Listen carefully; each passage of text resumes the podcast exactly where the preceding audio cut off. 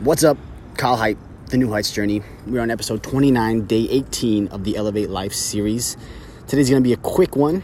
It is Saturday evening, and this is the only time I've had today to sit back and record this podcast. But I knew today was going to be a short podcast anyway. Today, we're going to talk about something simple. I like to call it being outstandingly imperfect. And I think, I mean, I know for myself when I started I mean, in anything, whether it was sports, basketball, track, football, soccer, I was always trying to be perfect. I even had the nickname by lots of friends that I was Perfect Kyle. And growing up, I quickly learned that obviously perfection is unachievable. And so many people try to be strive to be perfect.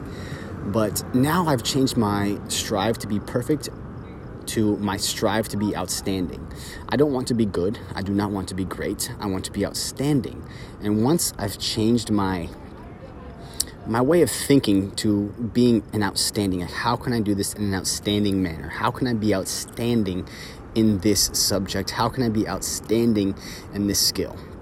Because I think that the people that are at the top of their games, that shine the brightest, they're not good they are not great. They are absolutely outstanding at what they do. They are incredible at the skills that they bring to the table, at the knowledge that they bring to the table, anything like that.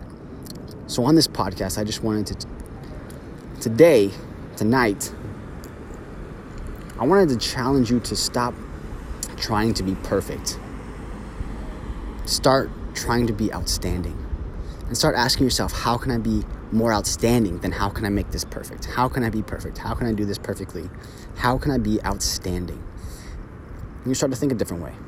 You start to allow yourself to allow some grace upon yourself to be to not be so hard on yourself as well. So that's what I challenge you to do. Be outstanding. Don't be good. Don't be great. Be outstanding.